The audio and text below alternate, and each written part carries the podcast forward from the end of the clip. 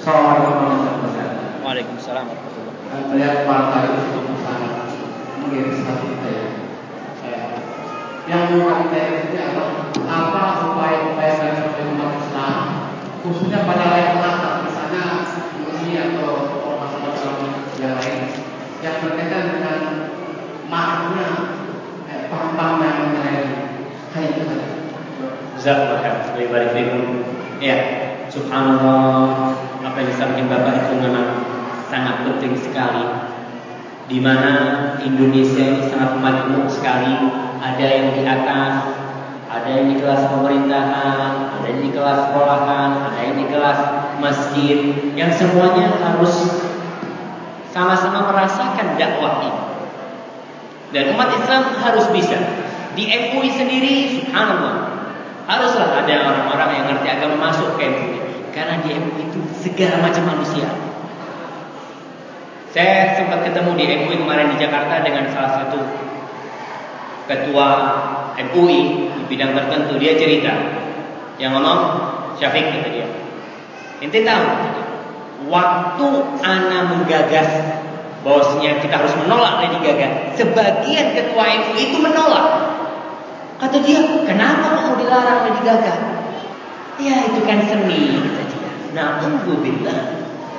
Maka kita haruslah orang-orang yang masuk ke MUI, baik itu MUI pusat atau MUI daerah, mudah-mudahan dengan seperti itu kita bisa memiliki peran ya, bisa memperbaiki negeri kita, juga yang di pemerintah pun kita berdoa semoga orang-orang di pemerintah itu juga bisa memperbaiki dari sana, yang di bawah seperti itu, yang di masjid seperti itu, yang di pasar pun seperti itu. Insya Allah dakwah ini harus jalan bersama-sama. Yang di sekolah, yang ngajar di SMP, SMA juga berdakwah di situ dan kalau YIN mencetak kader-kader seperti itu, kita juga harus mencetak kader-kader yang bisa menjelaskan kepada umat ini kesalahan dan keburukan mereka.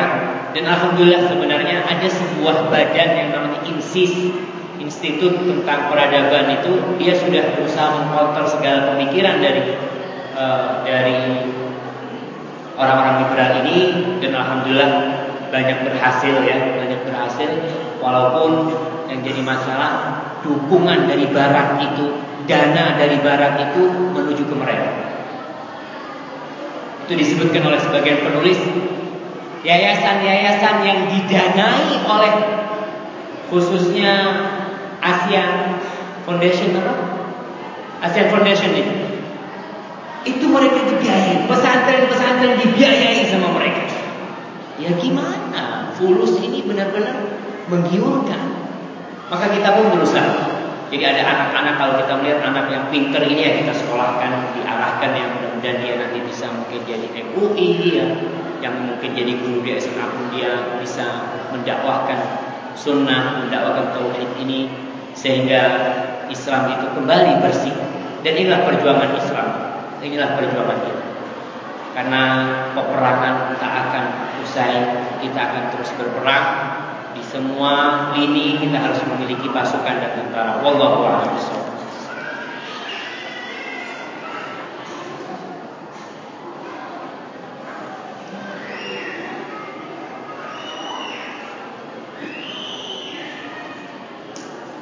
Bagaimana kita bisa membedakan perbuatan buruk yang kita lakukan adalah karena hawa nafsu kita sendiri atau karena bujukan iblis? Jadi iblis ini naik di hawa nafsu kita. Kita dikasih nafsu oleh Allah Subhanahu wa taala. Kita dikasih nafsu senang dengan wanita. Betul nggak? Ada bapak-bapak yang nggak suka sama wanita? Nauzubillah. Sakit gitu. Zuyina linnasi hubbus syahawat minan nisa. Allah cintakan kita kepada wanita. Itu nafsu. Tapi gimana ngarahinnya Islam nyuruh kawin? Nafsu itu ada, kita ada nafsu. Tapi kalau dibiarkan setan lah. Kalau kalau kawin susah, sudah dia pacaran aja. Maka kita lihat, kalau hawa nafsu kita itu kita arahkan kepada yang diperbolehkan, kita punya harta boleh, tapi jangan sampai nggak keluar zakat. Maka kalau untuk membedakan mana yang dari bisikan iblis, iblis ini selalu membisikkan yang nggak benar sama kita, selalu dia. Yang penting itu jangan bagaimana membedakan. Bagaimana menjaga diri kita dari bisikan iblis dan dari arahan nafsu kita. Inna nafsa la ammaratun bisu. Nafsu itu yang disuruh adalah yang benar-benar. Nah, Bagaimana cara kita melindungi diri kita dan keluarga kita dari pemahaman jin? Tadi sudah kita bahas ya. Ya, pertama tauhid Mengkaji tentang hal-hal yang membatalkan tauhid, dijaga pendengaran dan mata anak kita, dan yang terpenting doa.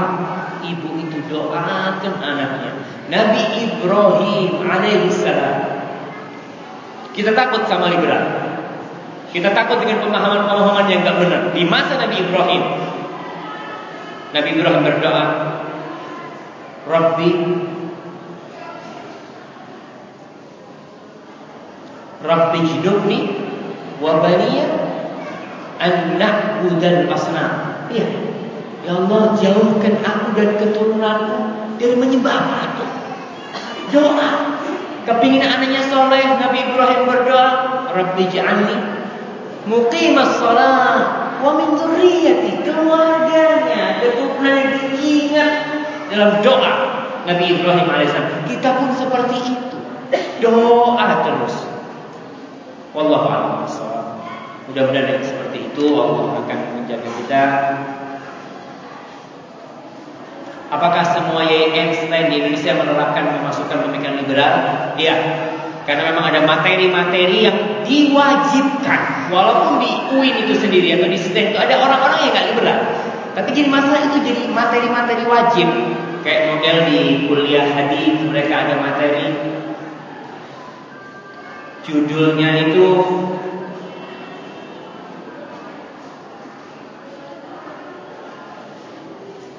hermeneutika. Hermeneutika itu yaitu diskonstruksi Al-Quran, mentafsirkan Al-Quran dengan cara-cara melihat Al-Quran itu cuma teks belaka, bukan kalam Allah, bukan mau jadi siapa saja bisa mengkritisi.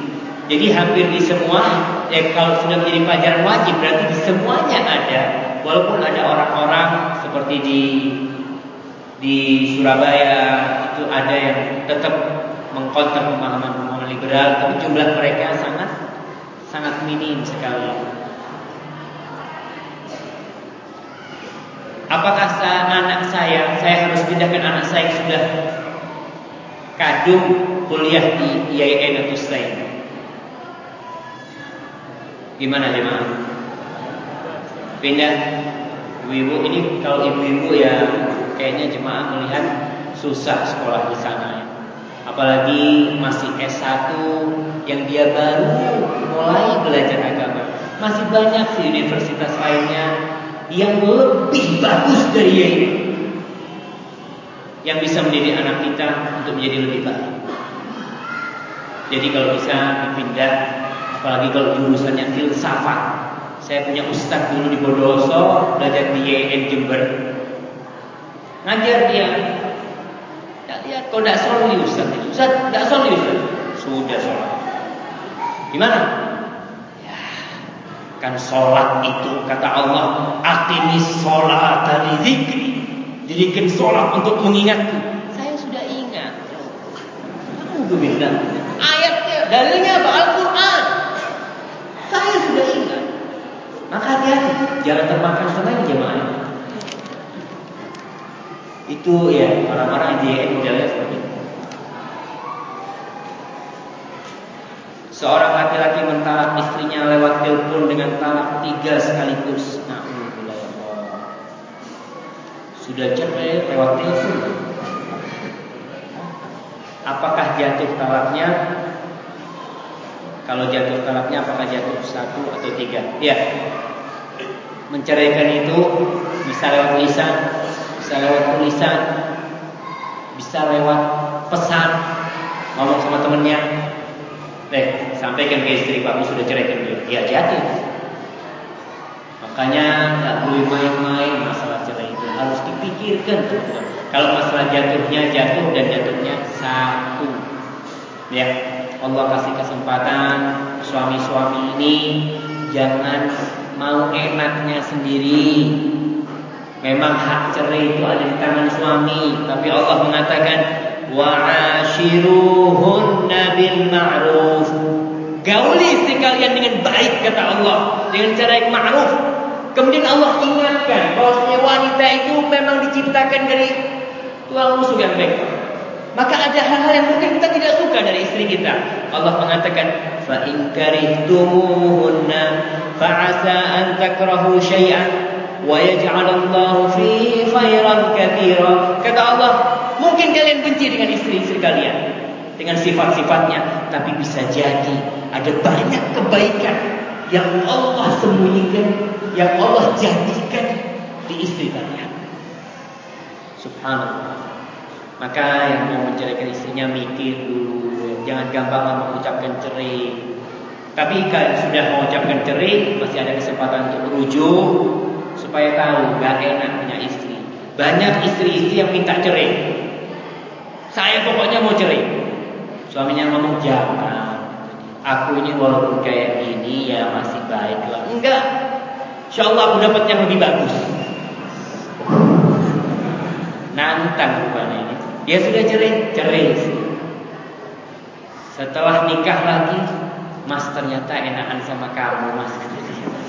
Iya, kadang-kadang dia melihat ternyata suami yang satunya lebih jahat dari disyukuri yang ada itu.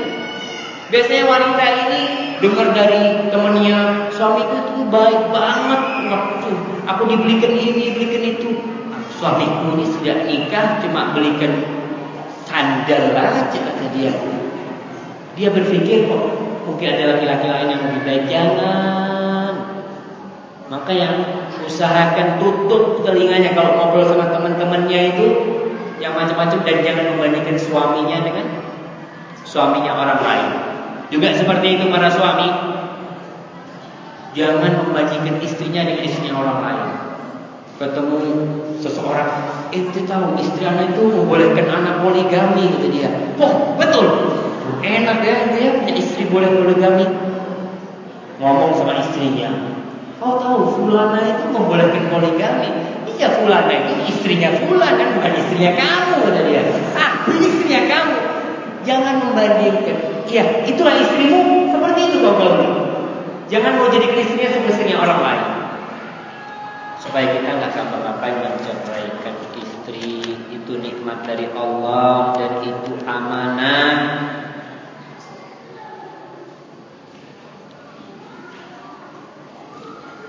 Adakah kaitan antara sekte-sekte dalam Islam dengan misi-misi orientalis dalam rangka bertujuan untuk menghancurkan Islam? Nah, orientalis itu mempelajari sekte-sekte Islam. Bahkan kalau kita lihat disertasi-disertasi mereka, itu di Prancis salah seorang doktor orientalis disertasinya tentang Ibnu Ibnu Arab tentang orang sufi yang akidahnya wahdatul wujud itu disertasi. Kalau di Indonesia ada disertasinya tentang Syekh Siti Jenar. Mereka untuk menghidupkan firqah-firqah. Karena apa? Untuk membuktikan Islam itu beragam. Oh, Islam ada kayak gini, Islam seperti ini, macam-macam. Padahal Rasulullah SAW sudah mengatakan, kita itu tahu. Berdasarkan sabda Rasulullah SAW, Nabi mengatakan, wasataftariqu hadhihi ummah umatku akan berpecah belah jadi 73 golongan. Semuanya di neraka kecuali satu kata Rasulullah. Yang 72 golongan inilah yang dihidupkan oleh mereka. Yang sufi, kita lihat gugurnya khilafah Islamiyah di Turki salah satunya adalah dihidupkannya sekte-sekte sufi. Ya kalau ingat mungkin dulu yang nari-nari ya kalau yang gimana sufi-sufi di Turki itu seperti dihidupkan oleh mereka. Ahmadiyah Ahmadiyah ini bonekanya siapa? Inggris. Mereka bikin, mereka itu berpikir segala. Bagaimana menghancurkan Islam? Dipelajari satu persatu mereka. Oh kita bikin seperti ini. Dan sangat sistematis sistem mereka. Kita dakwah kita seharusnya juga sistematis ya. Supaya lebih gampang diterima oleh masyarakat. Bagi-bagi tugas. Seperti tadi yang kita katakan SMA. SMA ini gimana? Kalau bidang dakwah ada bidang dakwah berpikir bagaimana dakwah sunnah dan tahun ini sampai ke SMA. Ya coba berhubungan sama ustadznya, gurunya, gitu ya. Ngomong apa? Pak guru kita ada guru ngaji, bisa ngajar ngaji di SMA. Guru ngaji aja. Nanti lama-lama kan bisa dakwah. Tauhid Islam pelan-pelan. Dan itu yang dilakukan orang-orang kafir. Pelan-pelan dan mereka bersabar. Tapi masuk mereka sekarang nggak butuh lagi dengan mahasiswa yang banyak dikirim ke Amerika karena UIN yang milik Indonesia, yang milik umat Islam sudah menjadi tangan mereka. Sudah. Tetap yang penting bos-bosnya ini tetap dikasih bantuan supaya mereka tetap loyal kepada mereka. Wallahu a'lam Itulah yang bisa saya sampaikan kembali apabila ada yang salah dan kurang berkenan dari diri saya sendiri. سبحان ربك رب العزة عما يصفون وسلام على المرسلين والحمد لله رب العالمين. سبحان